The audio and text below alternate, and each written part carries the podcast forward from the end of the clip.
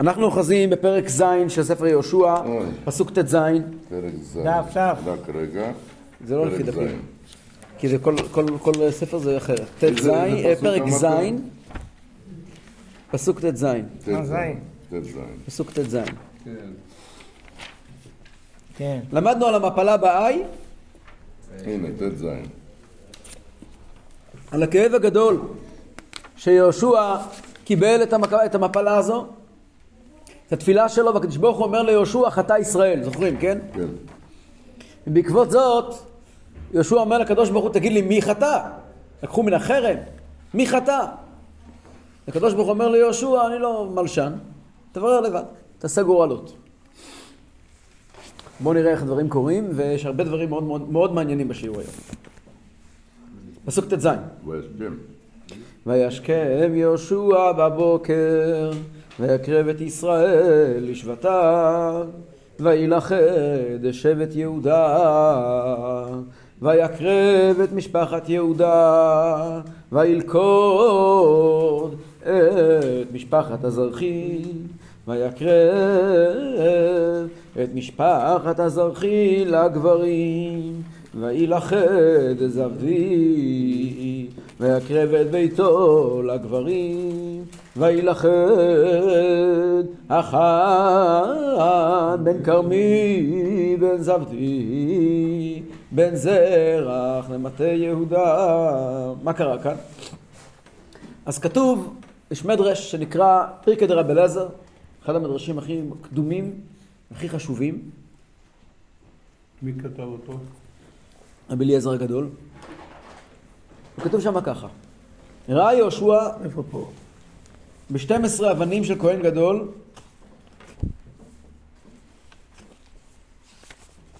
שהן כנגד 12 שבטים וכל שבט שהיה מצווה בידו היה מגיע האורה. כל שבט שהיה עושה מעשה מיוחד, האור שלו, האבן שלו בחושן, היה זורח באופן מיוחד. וכל שבט שהיה בידו דבר עבירה, לא היה מגיע האורה. וידע ששבט יהודה מעל בחרם. הוא רק הסתכל על החושן, מיד ראה שהאבן של שבט יהודה היא עוממת. והפיל גורלות ונלכד החן. שנאמר, וילכד החן בן כרמי. כן, זה אצל הכהן הגדול. כן. החאן זה... אחרי שהוא קלט שזה שבט יהודה, הוא עשה גורל בין כל המשפחות, נפל על משפחת הזרחי, יש חמש משפחות ביהודה. השאלני, הפרצי, החצרוני והחמולי, ונפל על הזרחי, ואז בתוך תתי המשפחות נפלה משפחת זבדי, ובגורל השלישי נפל ישירות על החן. אז יהושע יודע את האמת. מי החוטא? החן. אבל האמת לא צריכה רק לעשות, היא גם צריכה להיראות. איך תשכנע עכשיו את כולם שהחן הוא החוטא? אז מה אם ככה יצא בהגרלה? ויאמר יהושע אל החן בני שים נא כבוד לאדוני אלוהי ישראל ותן לו תודה והגד נא לי מעשית אל תכחד ממני עוד לפני שנכנסים פה לפרטים יש בזה הרבה מאוד חז"ל שימו לב לפנייה בני הוא פונה אליו יפה. לחוטא, כן. בני, תן תודה, תודה, תודה. אל, בוא, תספר לי מה עשית ואל תכחד ממני. זה נפלא. ויען אחן את יהושע ויאמר אמנה אנוכי חטאתי לאדוני אלוהי ישראל וחזות וחזות עשיתי אמנה פירושו אמנם אמת אמנם, כן. הנה הוא מודה. וערב השלל אדרת שינה אחת טובה ומאתיים שקלים כסף ולשון זהב אחד חמישים שקלים משקלו. ואחמדם ואקחם והינם טמונים בארץ בתוך האוהלי והכסף תחתיה. אומר זה מה שלקחתי? והנה שם זה נמצא. נעצור כאן יש פה הרבה מה לדבר קודם כל תשימו לב איזה, איזה, איזה שפה יהושע פונה אליו בני. כתוב שהקדוש ברוך הוא אמר למשה רבינו על יהושע קח נא את יהושע איש אשר רוח בו מה זה איש אשר רוח בו? כתוב בחז"ל שיכול להלך כנגד רוחו של כל אחד ואחד. הוא יודע לדבר עם כל אחד בשפה. שלו. הוא אומר לו, מה הוא בעצם אומר לו? אז חז"ל אומרים, הוא אומר לו, בני, תן לה תודה. איך כתוב? מה לשון שמה? שים לה כבוד. מה הוא אומר לו? הוא אומר לו, חז"ל אומרים, הוא מתחנן. אמר לו, בבקשה ממך, אל תוציא לעז על הגורלות. שתדע ארץ ישראל, שתתחלק בגורל. שנאמר, אך בגורל יחלק את הארץ. תן תודה. אומר לו, אם אתה תגיד שהגורל זה שום דבר, לא נוכל לחלק את הארץ. כי חלוקת הארץ עתידה להיות באמצעות אך בגורל לחלק את הארץ. אנחנו חייבים לבסס את המעמד של הגורל, לכן חשוב לי שתודה, לא רק בגלל עם ישראל, רק גם כדי לתת תוקף לגורל. שאנשים ידעו שגורל זה דבר חשוב. גם הקורבנות היו על הגורל. לא, אבל זה ממש חלוקת הארץ, אדם מקבל נחלה. אז בפסוקים נראה שיהושע פונה אליו, הוא מיד אומר, כן, הכל- בסדר, נכון? אבל חז"ל מוסרים לנו. שהיה פה דרמה גדולה מאוד. אתה יש סוגיה שלמה בסנהדרין שמדברת על הסיפור הזה, ושם נאמר ככה. ויאמר יהושע אל החאן, אני קורא מתוך הגמרא בסנהדרין, בני, שים לה כבוד להשם אלוקי ישראל. אומרת הגמרא בסנהדרין. אמר לו החאן, בשביל דבר זה שאתה אומר, אני מת. אתה בגלל, אתה עכשיו רוצה, הולך להרוג אותי. בגלל זה שאתה עשית גורל, אתה הפלת, נפלתי בגורל, אתה הולך להרוג אותי? לא פחות ולא יותר? כיוון שראה החאן כך אמר בליבו, עכשיו אני נלכד בגורל, בגורל, איני מאמין ונחשב כזבן לפני יהושע.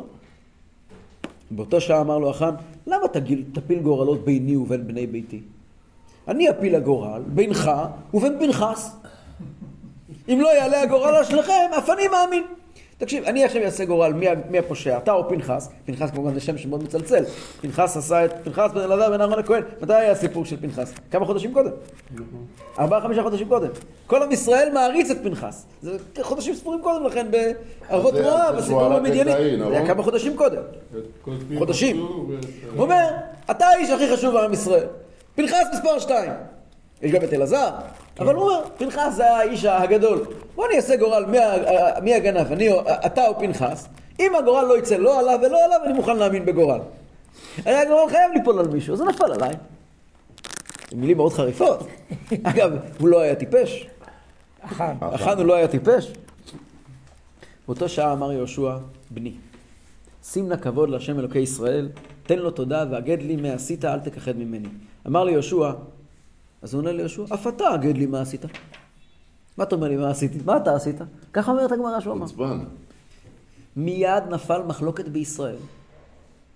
ועמדו שבט יהודה במריבה והרגו מישראל כתות כתות. אומר המדרש, בני שבט יהודה הלכו ונחלצו עבור החאן. והתחילו שם להרוג אנשים. זה לא היה פשוט. כן, הם אמרו, לחאן יש אה, יידיש חוצפה, חוצפה אמיתית יהודית, כן, אבל הוא אומר לו, מה, מה, מה קורה פה? מה גורל? מה זה השטויות האלה? ויש פה, מה שאתם רוצים, יש פה זלזול, חוצפה, שאט נפש, ציניות, גם הומור. אם החאן היה חושב שיש כאן עוול, היינו יכולים לכעוס עליו. אבל הוא הרי יודע, שה... היינו יכולים איכשהו להבין אותו, הוא יודע שהגורל צודק. הוא הופך את יהושע לליצן. או, ויהושע לא כך. עונה לו באותו מטבע. מענה רך ושיב חמר, הוא עונה לו בני, שים לה כבוד. הוא מנסה לעודד את החאן להודות, אבל החאן לא מוכן, אולי אתה תגיד לי מה אתה עשית. ומתחיל פה מרד. אנשים מתחילים להרוג כיתות כיתות. מבחן המנהיגות של יהושע. איך זה מתקדם מכאן? ופתאום יש פה מהפך. המהפך הזה צובע את כל הסיפור בצבעים חדשים, כולל את החאן. אומר. אומרת הגמרא ככה, אני קורא עליה מהגמרא. שהחאן ראה מלחמת אחים, כן, אפרופו, כיוון שראה החאן כך, אמר בליבו, כל המקיים נפש אחת מישראל, כאילו קיים עולם מלא. ואני על ידי נהרגו כמה אנשים מישראל. אני חוטא ומחטיא. מוטב אני אודה לפני הקדוש ברוך הוא לפני יהושע, ואל תבוא תקלה על ידי. ברגע שהוא ראה שזה הגיע למחלוקת, שהוא בא להציל את האור שלו, הוא היה מוכן להתחצף. וכשהוא ראה שזה יוצר מריבה כלל ישראלית, אמר אני אעצור את זה. הוא לא טיפש, הוא לא היה חכם. הוא היה חכם גדול מאוד, לא, לא, למה לא, אבל למה לא הודה? כי הוא ידע שככה יהרגו אותו. מה? נהרגו. עמד והשמיע קולו לכל הקהל. וייסעו כל הקהל לפניו. הוא נאום לאומה. אמר ליהושע, אמנה אנוכי חטאתי להשם אלוקי ישראל, וכזאת וכזאת עשיתי. מה פירוש המילים האלה אומרת הגמרא? לא זאת בלבד עשיתי. אה, כבר מעלתי באחרות. זה? לא הפעם הראשונה. מה הכוונה? יש מדרש אחר שאומר, אומר ככה, והיה את יהושע ויאמר, אמנה אנוכי חטאתי להשם אלוקי ישראל וכזאת וכזאת עשיתי, אמר רב אסי ואמר רבי חנינא, מלמד שמעל אחן בשלושה חרמים, שניים בימי משה ואחד בימי יהושע, שנאמר כזאת וכזאת עשיתי. אה, אומרת, יש את זה, ועוד פעמיים כזאת וכזאת, שלוש פעמים. כבר נראה בסיחון ואוג. כמה משה רבינו כבר אמר שלא ייקחו מן אחרת. יש סיחון ואוג וכעת ביריחו. רבי יוחנן אמר משום רבי אלעזר ברבי שמעון חמישה. ארבעה בימי משה ואחד בימי יהושע. שנאמר, אנוכי חטאתי וכזאת וכזאת עשיתי. חמש מילים, כל אחד מהם זה חרם אחר. הגמרא מונה שם בסנהדרין, אגב, איפה אנחנו מגיעים חמישה מקומות? מילא שלושה. אז בילקוט כתוב, חרמו של עמלק, סיחון, יריחו, כנעניים. כנעניים משמע שזה אלו העמלקים שהגיעו ב- בסוף ימי משה. בגמרא יש עוד כמה עבירות שאומרים שהחן עבר. כמו שכתוב בפסוקים שקראנו בפעם שעברה, שהקדוש ברוך הוא אמר ליהושע, חטא ישראל, וגם עברו את בריתי אשר ציוויתי אותם, גם לקחו מן החרם, גם גנבו, גם כיחשו, גם שמו בכליהם. אמר רבי הילה משום רבי יהודה בר מספרתא, מלמד שעבר החן על חמישה חומשי תורה. שנאמר חמישה גם. מה זה חמישה חומשי תורה שהוא הוא עבר? אז uh, יש ספר מאוד מאוד מאוד חשוב שנקרא יד רמה. ספר מאוד חשוב של אחד מגדולי ישראל הכי הכי חשובים, קראו לו רבי מאיר הלוי אבולעפיה. הוא היה רב בספרד בזמן הרמב"ם. הוא היה בר פלוגתא של הרמב"ם. ויש ספר מאוד מאוד, הוא כתב הרבה ספרים מאוד חשובים. ויש לו ספר מאוד חשוב על סנהדרין. עכשיו, בדרך כלל באגדות הוא לא מדבר. הוא מדבר הלכה. אבל פה הוא כן כותב. ספר חשוב, מימי הרמב"ם, כן? אז הוא אומר, איך זה בדיוק הולך על העניין של חמישה חומשי תורה? אז הוא אומר, וג... הפסוק אומר, וגם עברו את בריתי. מה זה בריתי? זה מילה שכתובה בספר בראשית. הוא, כתוב שהוא היה מושך עורלתו. החאן מושך עורלתו. כך כתוב בחז"ל. כבר, כבר נראה את זה. אז זה ספר בראשית. ההמשך, וגם עברו את החרם, לקחו מן החרם, אומר, אומר, אומר, אומר היד רמה, זה ספר ויקרא. שם כתוב, אך כל חרם אשר יחרם, הדין הזה שאסור לקחת מן החרם, כתוב בספר ויקרא. וגם גנבו, זה ספר שמות, לא תגנוב. וגם כיחשו, זה ספר במדבר. שם כתוב בפרשת נשוא, והשיב את השמו בראשו בגזל הגר, שם שכיחש לו. וגם שמו בכליהם, זה בספר הדברים, ששם נאמר, ואל כליך לא תיתן, שאסור לפועל לקחת אה, הביתה. פה הוא פועל, פה הוא לוחם, לוקח הביתה, אז זה החמישה חומשי תורה. והגמרא ממשיכה ודנה ומוסרת עוד חטאים של החאן. אומרת הגמרא הלאה, ואמר רבי אילאה בר, משום רבי יהודה בר מספרתא, החאן מושך בעורלתו היה. מאיפה יודעים? כתיב אחא וגם עברו את בריתי, וכתיבתם, והראל זכר אשר לא ימול את בשר עורלתו, את בריתי יפר. בפשטות הכוונה כפשוטו. אבל היה גדול מאוד בדור האחרון, היה יהודי צדיק, אחד מהמפרשים האחרונים והחשובים, שכשלומדים אותו, אתה נדמה לך שאתה קורא ספר מלפני 300 שנה. למרות שהוא בסך הכל נפטר לפני 100 שנה. הוא היה רבי יוסף חיים מבבל, מבגדד. כן? שמעתם עליו, הבן איש חי.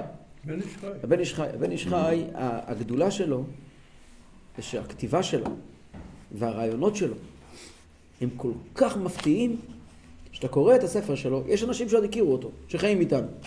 כשאתה קורא את הספר שלו, אתה באמת חושב שאתה קורא ספר של קדמון. מתי הוא נפטר אה, הבן איש חי לפני מאה שנה, מאה מאה ומשהו אז שנה, מה, יש עוד ואתה אנשים. שחיים היום? הכירו אותו? אה, הרב עובדיה נקרא על שמו, אתה יודע? כן, הוא כבר לא חי עליו. כן. נכון, אבל אה, אנחנו הכרנו אנשים בוודאי. אה, יש, הרב מרדכי אליהו היה אחיין שלו. יש צאצאים שלו, יש, לא בן אדם שחי מזמן, לא בן אדם שחי מזמן. דור הקודם, דור וחצי הקודם. אבל הכתיבה שלו כאילו הוא בן 300 שנה אחורה. גם הדרשות שלו היום. נכון, נכון, נכון. הוא משהו לא רגיל, זה לא יאומן. אני הרבה משתמש בספרים שלו, וזה לא יאומן, פשוט לא יאומן שהיהודי הזה חי רק לא מזמן. זה לא מתאים בדורות. לא מתאים. גם דבר מאוד מעניין שרואים איתו עם רבי יוסף חיים בבבל, שגם הוא התקבל בכל תפוצות ישראל, אצל אשכנזים גם. Mhm. והוא נחשב גם אצל האשכנזים כמו אחד מהקדמונים. זה פלא פלאות. ממש היה לאחרונה, תחשוב, זה לא שבן אדם שחי לפני מאות שנים. כמו- למשל, הוא כתב פיוט מפורסם, אין קהילה בעם ישראל שלא שרה אותו, ואמרתם כל אחי. נכון, ואמרתם כל אחי. זה הוא כתב את זה. כן? מה, מדובר בבן אדם שחי אתמול. אין לנו דוגמאות לאדם שחי כל כך קרוב לימינו, והתקבל כל כך אצל כל עם ישראל. ספרדים למדו מה... לא הספרדים, המזרחים. מזרחים למדו ממנו. כן, המרוקאים לא שמעו עליו. אבל באזורים האלה של המזרח, נכון? ארץ ישראל ועדות המזרח ממש, כלומר, אה, כמובן, כמובן עיראק, אבל גם פרס ובעיקר, וחלב, מאוד מאוד קיבלו אותו, אבל אני אומר שגם אצל אשכנזים התייחסו אליו באופן מאוד מיוחד. פעם קראתי שאמרו לרבי מבלז, השר שולם או מישהו, אמרו עליו שהוא גדול הדור, הוא אמר אני לא גדול הדור, גדול הדור חי בב- בבגדד. ככה זה מאוד מאוד מעניין, מאוד מעניין. היחס אליו הוא מאוד מיוחד. אז הוא, גם אורח חיים לא זה, הקדוש. אבל איך הוא ידע? זה- האורח חיים הקדוש. אבל אורח חיים זה לא דומה. אורח חיים זה לא דומה. אורח חיים חי לפני 300 שנה, זה לא דומה.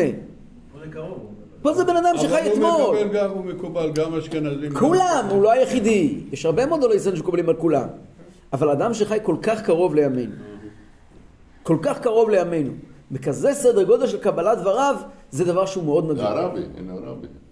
אני, לצערנו עדיין לא מקובל בכל מקום בכזו רמה. אה, ברור, אצלנו ודאי, אבל... אז ה- הבן איש חי כותב שלא הכוונה שהוא באמת אה, משך עורלתו, אלא הכוונה שהוא הוא חטא בעניין הזה של, של החרם כמה פעמים עד שכבר זה לא היה אכפת לו. אז כאילו הוא, הוא משך את עורלת לבבו. חטא בשנה נעשה לו כהיתר, כאילו הוא, הוא הפך את הלב שלו להיות ערל. זה הכוונה, ערל לב. לא הכוונה כפשוטו, כך אומר, כך אומר אה, אה, רבי יוסף חיים. בכל אופן, אומרת הגמרא הלאה. פשיטא, אם הוא עבר על חמישה חומשי תורה, בטח שהוא גם משך עורלתו. מה אתה מספר לי כעת העבירה הזאת מיוחדת? אומרת הגמרא, מהו דתימה במצווה שבגופו לא הפקיר עצמו כל כך כמשמע לן. וכי עשה נבלה בישראל, אומרת הגמרא, מרבי אבא בר זבדא, מלמד שבעל אכן נערה מאורסה. כתיב אחר כך כי עשה נבלה, וכתיב הטעם כי עשתה נבלה בישראל. פשיטא? מהו דתימה? עד כדי כך לא הפקיר את עצמו, כמשמע לן. רבינה אמר דינו כדין נערה מאורסה שנענש בסקילה. למה הוא נענש בסקילה כפי שנראה? בגלל שהוא בעל נערה מאורסה. טוב, יש פה עוד דבר מאוד מוזר. שגם כן אחר כך שרפו את כל המשפחה גם כן, את הבנים. לא, רק אותו, רק אותו, רק אותו. נדבר על זה עוד מעט. הנקודה היא, היא פלא גדול. פלא גדול. למה באמת? למה באמת? חז"ל מחפשים, מה האג'נדה? אתם יודעים, יש פה, יש אג'נדה. כשאנחנו הולכים ודורשים עוד פסוק ועוד פסוק, רוצים להפוך אותו לכזה רשע מרושע. מה האג'נדה? ואנחנו תמיד צריכים לחפש, להקל מעל יהודים, נכון? כן. לא להחמיר עליהם. אז למה חז"ל הולכים ודורשים ומגלים עוד ועוד דברים לא טובים שהוא עשה בצורה כל כך קיצונית? אם פותחים את הפסוקים, הוא נשמע דווקא בחור די נחמד. ויאמר יהושע אל החאן, אה, בני תן תודה, והוא מיד אומר, אמנח, חטאתי, נכון? למה חז"ל כל כך חשוב להם כאילו לקרוע את המסכה מעל פניו ולהפוך אותו לכזה דמון? וגם לגבי נוח, גם, כתוב איש צדיק בדורותיו. טוב, נכון, גם שם זו שאלה וגם שם יש תשובה. ויש ספר מאוד חשוב. כתב רבי צדוק הכהן. שמעתם עליו? היה יהודי מאוד מאוד מעניין. מלובלין? כן. יהודי מאוד מאוד מעניין, מקורי מאוד. מאוד מקורי, אני אוהב את הספרים שלו. יהודי מאוד מאוד מקורי, כתב ספרים רבים. הוא, זה, זה... צדוק הכהן מלובלין. הספר המרכזי שלו נקרא פרי צדיק. הוא, יש לו, תמיד הולך עם העניין הזה של עבירה לשמה, תמיד הוא, ב...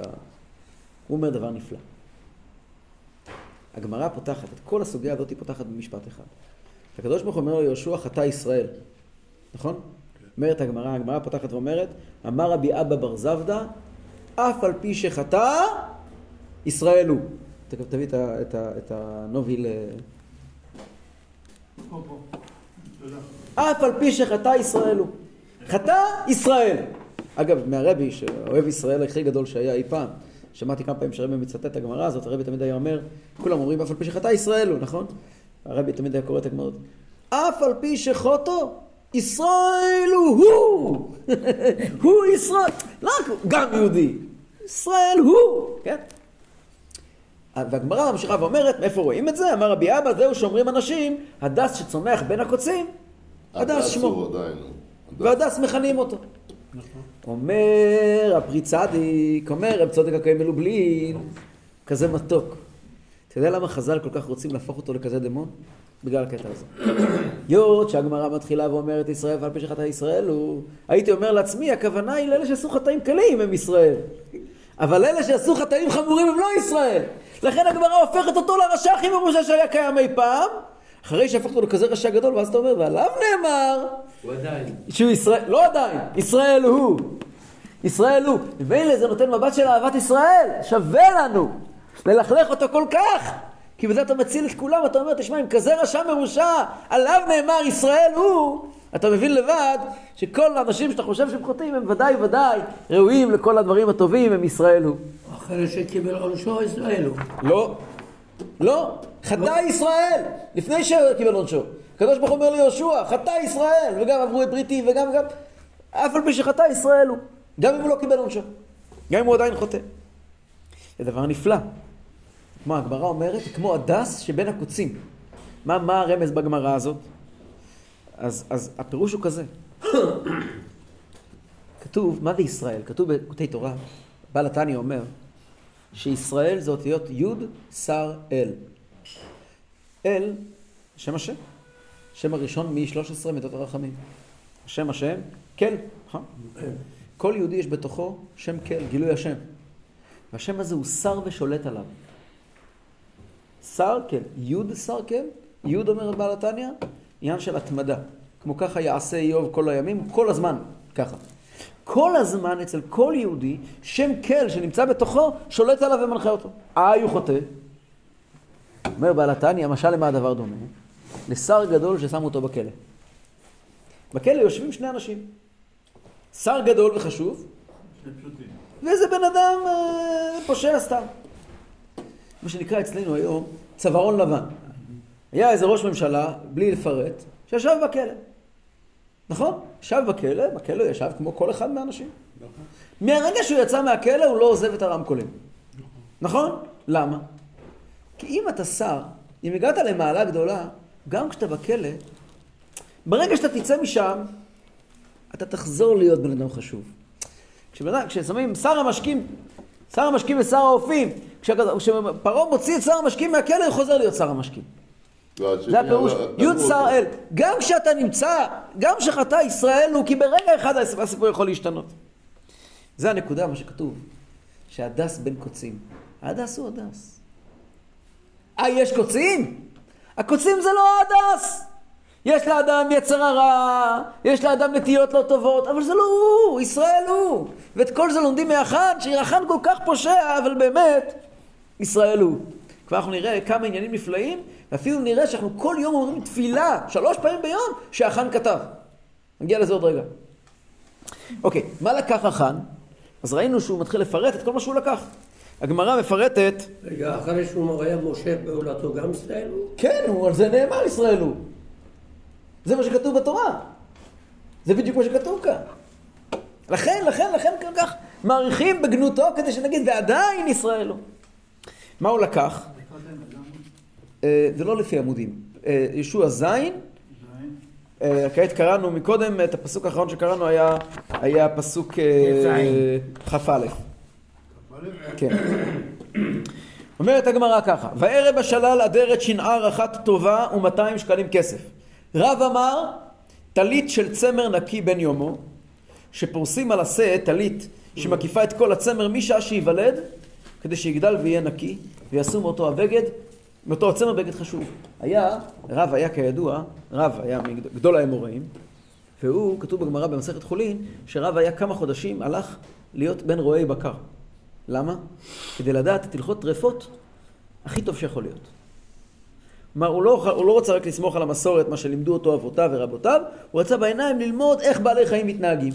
אז לרב היה הרבה ידיעות בזואולוגיה, כן? הוא היה זואולוג גדול, רב. אז רב אומר, יש דבר כזה, שרוצים לייצר בגד מאוד מאוד מאוד יוקרתי מצמר, מה עושים?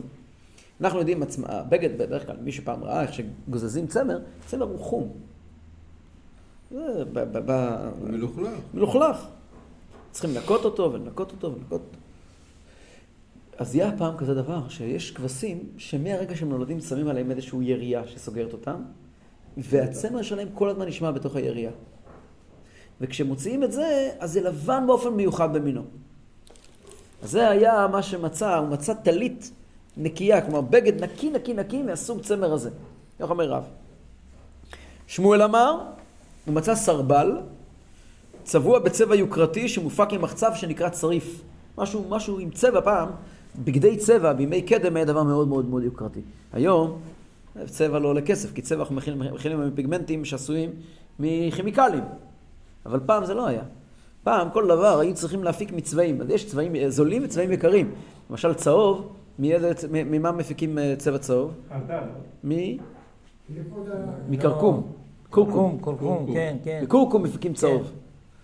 בדרך כלל. ככה היו עושים פעם. ממה מפיקים אדום? מסלק. סלק. אה, סלק. לימונים. של לימונים אדום? לא, קליפות של לימון. גם יש יתושים כאלה ש... נכון. או, זה כבר הרבה יותר יקר. זה יקר. ארגמן, שטיח פרסי צבוע מזה. יפה. אז ארגמן, יש דברים, ארגמן למשל, או יש כחול מסוים, שמפיקים מתולעים, ושזה דברים מאוד, היה צבעים, צבעים שנקלטים טוב על בגד. כשצבוע זה מאוד מאוד יוקרתי. הגעתי ליד אחד שהיה צובע צמר כבשים. זה היה העבודה שלו, מביאים לו את כל הצמר, והיו בוחרים צבע, והוא היה צובע, אז כל הזמן... אבל בימינו זה הרבה יותר זול. אבל בימי קדם, שהיו מפיקים את זה הכל מן הטבע, אז היו צבעים שאם אתה מוצא בגד בצבע הזה, נפלת על, אה, היום ארכיאולוגים. אם הם מוצאים בגדים צבועים בצבעים מסוימים, יודעים שפה חיו עשירים מופלגים. כי היה קושי גדול לי- לייצר צבעים. למשל צבע ארגמן היה מאוד מאוד יקר. ו, וגם היה, מכינים כל מיני סוגים של מחצבים, אחד מהם נקרא צריף, זה כנראה צבע מאוד מאוד מיוחד, שבימינו, שוב פעם, אין צורך בכל הדברים האלה. אנחנו היום רואים כולכם עם אה, בגדים צבועים, וזה לא בעיה בכלל. בימי קדם זה דבר מאוד מיוחד, ולכן אה, זה היה הדבר שהוא מצא. בפריקא דרב אליעזר, שכבר הזכרנו מקודם, כתוב ככה: החם בן כרמי בן זרח ראה את התרפים, זה היה עבודה זרה, ואת הכסף שהיו מקריבים לפניו, ואת האדרת שהייתה פרוסה לפניו, ולשון זהב אחד בפיו, וחמד אותם בליבו, הלך ולקחם וטמנם בתוך העולו. לפי הפריקא דרב אליעזר זה עבודה זרה. יש עוד מדרש, בתנחומי כתוב, דבר נורא מעניין. דיברנו על זה פעם שעברה. והערב השלל האדרת שנער אחת. מה זה שנער? שנער זה בבל. אומר, אומר המדרש, ארץ ישראל, כל הגויים בכל העולם מאוד מאוד רצו נחלה בארץ ישראל. עד היום זה ככה. ולכן, היה לכל מלך, היה לו אמבסי בארץ ישראל, ושטחים שהיה שייכים לו. אז למלך בבל היה שטחים שהיו ביריחו. ושם היה בגדים שיש להשיג אותם רק בבבל. אדרת שנער היה בגד בבלי, שאין להשיג אותו בארץ ישראל, ולכן זה היה כל כך יקר. אוקיי, נחזור לשיחה בין יהושע, בין יהושע ואחן. המדרש אומר ככה, אמר לו יהושע, ואני ככה הייתי יודע שהדבר תלוי בך, אלא הגד נא ואל תכחד ממני. אמר לו, ופה הסיפור קצת מתחיל להיות יותר מעניין. אומר אחן ליהושע, וארא בשלל. נכון? כך הוא אומר לו. מה זה וארא בשלל? אומר המדרש, הסתכלתי בפסוק בתורה שכתוב, ואכלת את שלל אויביך. אתה אומר לי שאני עברתי על החרם, והערב בשלל. יש פסוק שאומר שאני אמור לאכול את שלל אויביי, לא? למה אתה עשית חרם? הרי התורה אומרת, ואכלת את שלל אויביך. הוא עונה לו, ובסברה מתורה. הלאה הוא ממשיך ואומר, אדרת שנער אחת טובה ו-200 שקלים כסף, לשון זהב אחד 50 שקלים משקלו, ואחמדם ואקחם, ממשיך המדרש ומוסיף משפט מבהיל. ואל תאמר שאני עני, והייתי צריך, שאין בשבט עשיר ממני. אחן היה עשיר מופלג. ובכל זאת, הוא לקח. למה הוא לקח? כבר נראה, הייתה לו פה אג'נדה. זה לא סתם נפילה, הייתה לו אג'נדה. מה האג'נדה? אז כבר ראינו מקודם שהקדוש ברוך הוא אמר ליהושע, לא בטוח שהיה נכון. להחרים את יריחו. החאן טוען שאם אתה רוצה לכבוש את ארץ ישראל, יש שלל, אתה צריך לקחת את זה. והחאן, לכאורה, אומר כמו הקדוש ברוך הוא. רק שבפועל ההחלטה בידיים של מי? של יהושע, ויהושע גזר אחרת. עוד מעט בהמשך השיעור בעזרת השם אנחנו נראה ונבין שבעצם יש פה מחלוקת עמוקה מאוד בין יהושע לאחן. ולא בטוח שלעתיד לבוא יהושע צודק. כבר אנחנו ניכנס ואנחנו נבין את הדברים האלה עוד מעט. אבל נקרא כמה פסוקים קדימה. וישלח יהושע מלאכים, וירוצו האוהלה, והנה תמונה באוהלו, והכסף תחתיה. ויקחו מתוך האוהל, ויביאום אל יהושע, ואל כל בני ישראל, ויציקום לפני אדוני. קודם כל יהושע שולח שירוצו לאוהל, למה לרוץ? תלכו, למה לרוץ? אז יש כאלה מפורשים שמסבירים, הרד"ק כותב, ריצה היא סמל של שמחה. ברוך השם, מצאנו את הבעיה. אז רצים, תוך שמחה. ויש שכתבו, רש"י כותב, בגלל שהיה פה מיני מרידה, שיהודה התחילו למרוד, אז הוא אמר, מהר מהר מהר לכו תוכיחו לכולם שהמרידה לא תתפתח יותר. הם הציקו את זה לפני השם, כלומר הם יצקו את זה, הטיחו את זה, שיישאר מול הארון. כעת, יהושע, אחרי שהוא טיפל באחן, מול מי הוא, מול, מול אחן הוא דיבר בתחנונים. וכעת הוא לובש מעיל מלחמה, מול מי? מול הקדוש ברוך הוא. כן, אנחנו, הוא ממשיך להגן על עם ישראל. אומר המדרש כך, והביאו אל יהושע וכל בני ישראל ויציקום לפני השם. מהו ויציקום? יהושע קיבל את זה. מלמד שחבטן לפני המקום, ואמר יהושע לפני הקדוש ברוך הוא, ריבונו של עולם, בשביל אלו כעסת על בניך? הרי הם נתונים לפניך. זאת אומרת, הוא לקח את, ה, את כל העסק הזה, ובכעס כביכול, ויציקום, הוא לקח את זה מול אהרון הברית, וזרק את זה על הרצפה ואמר, ריבונו של עולם, זה, על זה אתה כועס? קח! זה הדרמה הגדולה. יהושע לרגע לא, לא מפסיק, מול החאן הוא בתחנונים, מול הקדוש ברוך הוא בתקיפות עבור עם ישראל, זה מנהיג אמיתי. וכעת החאן בעל עונשו. פסוק כ"ד: ויקח יהושע את החאן בן זרח ואת הכסף ואת האדרת, ואת לשון הזהב, ואת בניו, ואת בנותיו, ואת שורו, ואת חמורו, ואת צונו, ואת אוהלו, ואת כל אשר לו, וכל ישראל עמו, ויעלו אותם עמק אחור. ויאמר יהושע מה אחרתנו, יעקורך אדוני, אדוני ביום הזה, וירגמו אותו כל ישראל אבן. וישרפו אותם באש, ויסקלו אותם באבנים. והקימו עליו, הקימו עליו גל אבנים גדול, עד היום הזה, וישוב אדוני מחרון אפו, על כן קרא שם המקום ההוא עמק אחור, עד היום הזה. פשוטו של מקרא שהחאן נענש עם כל המשפחה. אבל חז"ל אומרים שזה לא ככה. הכוונה היא, שכבר אנחנו נראה בפסוקים במדרשים, שהמשפחה לא נענשה. בואו נראה איך קוראים את זה. ויקח, אומר המדרש ככה, ויקח יהושע את החם בן זרח את הכסף ואת לשון הזהב את בניו ואת בנותיו כדי לרדותן. כלומר שיראו את זה ויהיה להם uh, תשובה. ואת שרו ואת חמורו ואת צאנו ואת אוהלו ואת כל אשר לו לשרפה. וכל ישראל עמו לראות בדינו כדי שלא יהיו רגילים לעשות. וירגמו אותו כל ישראל אבן הוא לבדו. וישרפו אותם באש, ממונו, הכתוב מדבר. שכך נאמר לו מפי הגבורה, והיה נלכד בחרם, יישרף באש אותו ואת כל אשר לו. מה הפירוש, ויגמו אותו ואת כל אשר לו? מלמד שהודה החאן שבשבת גנב. הוציאה מיריחו והטמין בתוך העולו, ונסכל על חילול שבת, ונשרף הרגו אותו. על שמעל בחרם. הרגו אותו את. כן. בפרקת רב לזר אבל כתוב שכן המשפחה נהרגה, ולמה? כי הם ידעו והם לא סיפרו. מה הפירוש?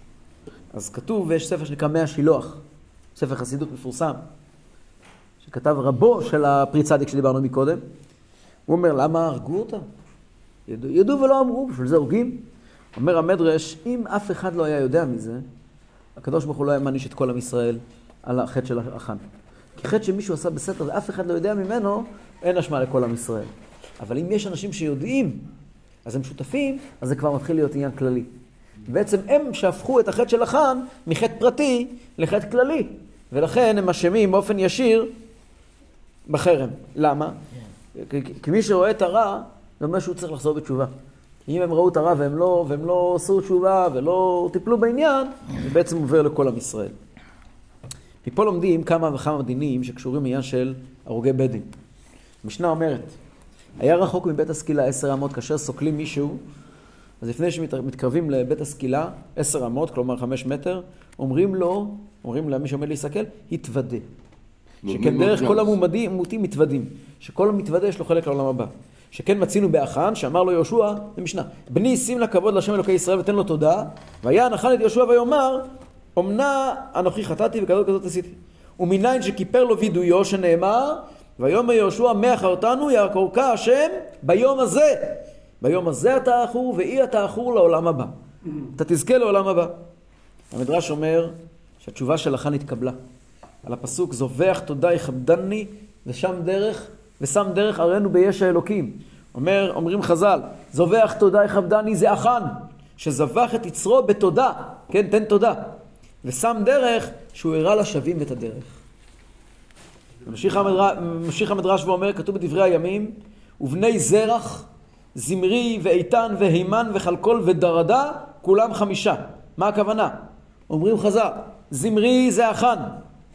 למה הוא נקרא החאן? בני זרח, זמרי. למה נקרא זמרי? הוא עשה כמעשה זמרי, שזמרי עם המדיינית. בן צלול. ורבנן אמרה, אמרה, למה הוא נקרא זמרי? שנזמרו, נחתכו ישראל על ידו. הימן זה משה, שנאמר בכל ביתי נאמנו. קלקל, רב שמואל בן נחמן אמר, זה החאן, כמו שכתוב, אומנה אנוכי חטאתי. קלקל זה יוסף, שנאמר ויכלכל יוסף, ודרדה זה דור המדבר, שנאמר בו כולו דעה. והפסוק מסיים, כולם חמישה, כולם שקולים ביחד לעולם הבא. תבינו, פתאום החאן נמצא באותה דרגה של משה ויוסף וכל דור דעה, מה קורה פה? אם זה לא מספיק, אנחנו מתחילים את תפילת ראש השנה ויום הכיפורים. המילים, ועל כן נקווה לך השם אלוקינו, לראות מהרה בתפארת עוזך. ככה מתחילים את תפילת, תפילת אה. מלכויות, כן. או את סדר העבודה ביום כיפור. כן. מי כתב את זה, אתם יודעים? כתוב בחז"ל, על כן נקווה ראשי תיבות. החאן. החאן. החאן כתב את התפילה הזאת. כן, כך כן, כתוב? כן, כן, גם נכון? כן. מלכויות מתחיל במילים על כן נקווה. אומר, יש ספר שכתב אחד מתלמידי האריזה שנקרא סדר, סדר היום. הוא אומר, מי כתב את תפילת על כן נקווה? החאן, לפני שהוא נהרג, הוא עמד ואמר, על כן נקווה לך השם אלוקינו לראות מהרה, הוא הצדיק עליו את הדין והתפלל להעביר גילולים מן הארץ וה- והאלילים קרות תקרא ויתום ואנחנו מסיימים כל יום תפילת שמונה עשרה, כל יום תפילת שחרית עלינו ומנחה. וערבית, ועלינו לשבח. מי כתב את עלינו לשבח? אה. יהושע. מי כתב את על כן נקווה? החאן, הם מחוברים יחד. כן. מה קורה פה? מה קורה? זאת אומרת, חייב להיות כאן איזשהו סוד גדול, שהאחן הזה הוא לא כזה סיפור פשוט. הוא לא סיפור פשוט האחן הזה, הוא אדם מאוד מאוד גדול. מה הכוונה? למרות זאת קיבל מוות כזה אכזרי, שרפה בסקילה. מה הכוונה? הוא אדם? שלילי, אבל הוא היה. מה הכוונה? מה הכוונה? איך הוא ביטל פתאום... כדי להבין את זה, יש לומר ככה. חז"ל לוקחים אותנו, אנחנו יודעים בכלל, יש לנו, יהושע הם מייצגים של שני שבטים. שני שבטים חשובים מאוד. יהושע מאיזה שבט הוא? בנימין? יהושע, שבט אפרים. אפרים, אפרים. כל הברכות של יוסף הצדיק לאפרים הם על יהושע, כך כתוב. כן? כל הפסוקים שבפרשת ויחי הם כולם על יהושע. בכור שורו הדר לו, ומשה רבינו אומר על יהושע, והק- ו- ו- והדגו לרוב בקרב הארץ. כל הפסוקים שכתובים על, על, על אפרים, הקטון יגדל ממנו וזרעו יהיה מלוא הגויים. ש- שהוא העדיף את אפרים ממנשה, הכוונה למי? ליהושע. כן. ואילו החאן הוא משבט יהודה. יהודה. יהודה. יהודה זה תמיד מול, יש לנו אפרים מול יהודה, נכון תמיד? יהודה ויוסף. כן. אז הוא המייצג של שיטת יהודה. יש כאן מחלוקת אמיתית, מחלוקת כללית, שנמשכת מרחל ולאה, ונמשכת בין יהודה ויוסף לכל אורך ספר בראשית, ממשיכה הלאה עד משיח בן יוסף, משיח בן דוד. ולפני כן זה משפחת בן דוד לרובעם בן נבט. בכל הדורות יש שתי שיטות של יהדות, שיטת יוסף ושיטת יהודה. אז נכון, באותו דור היה יהודה שהיה מול, מול יהושע, היה כלב בן יפונה. הוא היה בעיקר יהודה. אבל גם החאן היה לו שיטה מיוחדת, שהיא לא הסתדרה עם השיטה של יוסף. היא לא הסתדרה עם השיטה של יהושע. מה ההבדל בין השיטות? בין יהודה לבין, לבין, לבין יוסף. אז כתוב בחסידות, באריכות, שההבדל בין יהודה ליוסף זה ההבדל בין שני סוגים של עבודה, של צדיקים ובעלי תשובה. מי ידוע, היה בעלי תשובה?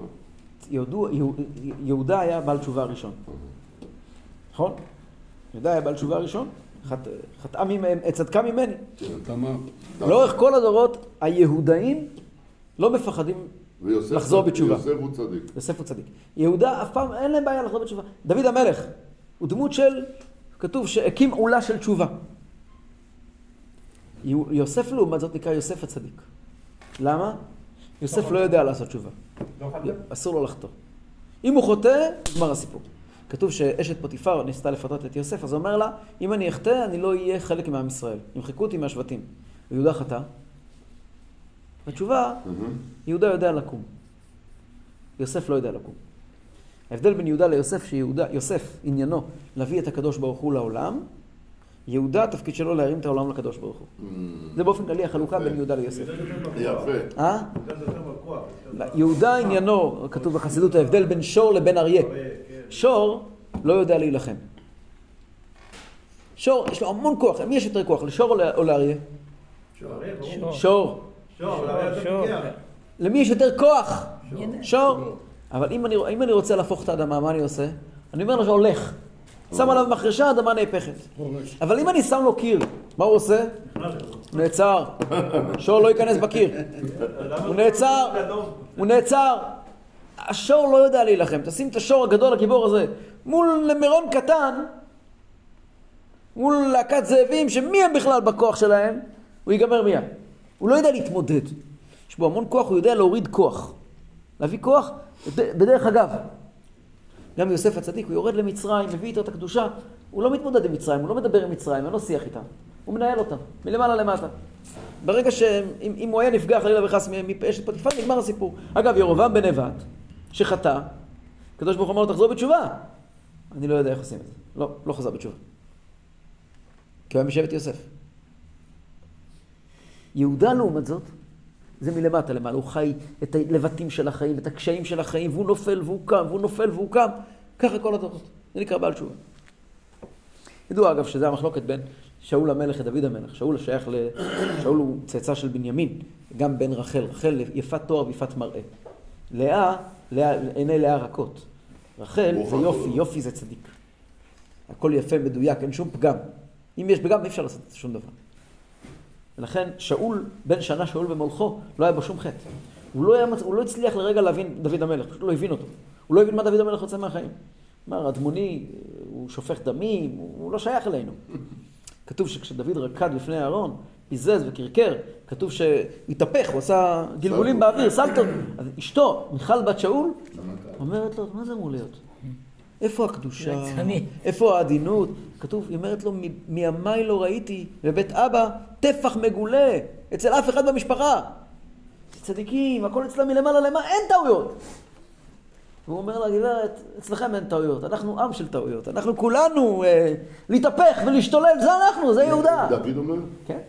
זה ההבדל בין יהודה לבין, לבין מיכל, לבין, לבין שאול. פה יהושע מגיע לארץ ישראל. ואיך הוא רוצה לכבוש את הארץ? הוא רוצה לכבוש את הארץ במכת, במכת, אה, במכה של חיל אוויר. להגיע לארץ, לעמוד סביב יריחו, שופרות, פאק! אין יריחו, נכון? זו השיטה של יהושע.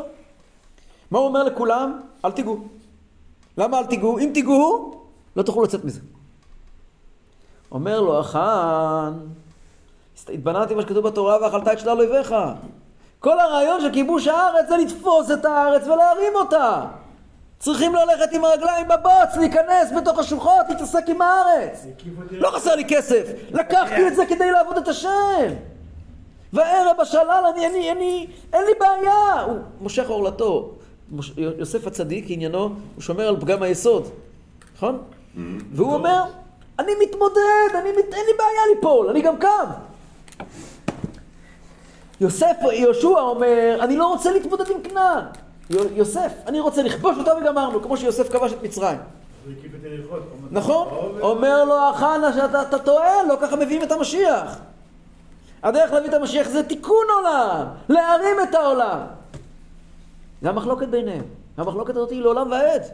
ובכל יום בתפילה אנחנו מזכירים את שתי השיטות. מה אומר יהושע? בא עלינו לשבח. שימו לב.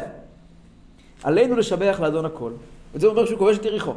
לתת גדולה ליוצר בראשית, שלא עשנו כגויי הארצות, ולא שמנו כמשפחות האדמה, שלא שם חלקנו כהם וגורלנו ככל המונם, שהם משתחווים. לב ולריק. אנחנו קוראים משתחווים אחד הקדוש ברוך הוא, שונו את השמיים ויסד הארץ, ושל הקדוש ברוך הוא, הוא אלוקינו, אין עוד, אמת מלכנו, אפס זולתו. כן, אנחנו עם הקדוש ברוך הוא והם לא אכפת לי מהם, נכון?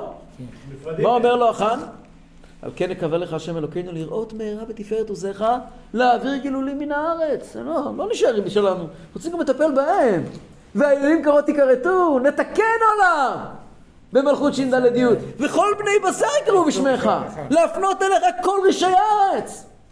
יכירו וידעו כל יושבי תבל, כי לך תכרע כל ברך, תשבע כל לשון. לפניך השם אלוקינו יחיו ויפעלו, ולכבוד שמך יקר איתנו, ויקבלו כולם עליהם את עול מלכותיך. נכון? יהושע אומר, הם משתחווים, אנחנו נכון. קוראים לזה. ו- והחאן אומר, לא, התפקיד שלנו זה לתקן את העולם. זה חשוב. אז החאן הקדים את זמנו.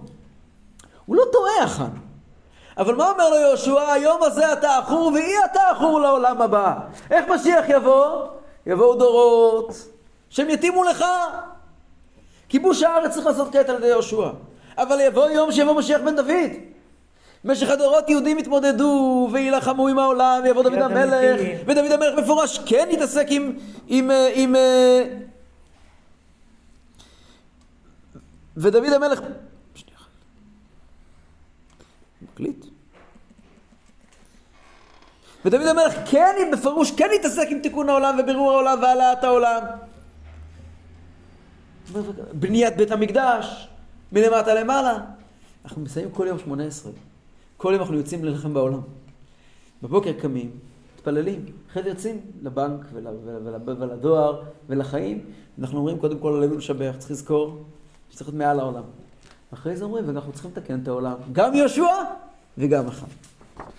זה, ה, זה העניין הזה של החאן, שהוא בכלל לא, לא, בכלל, בכלל, בכלל לא היה איש פשוט.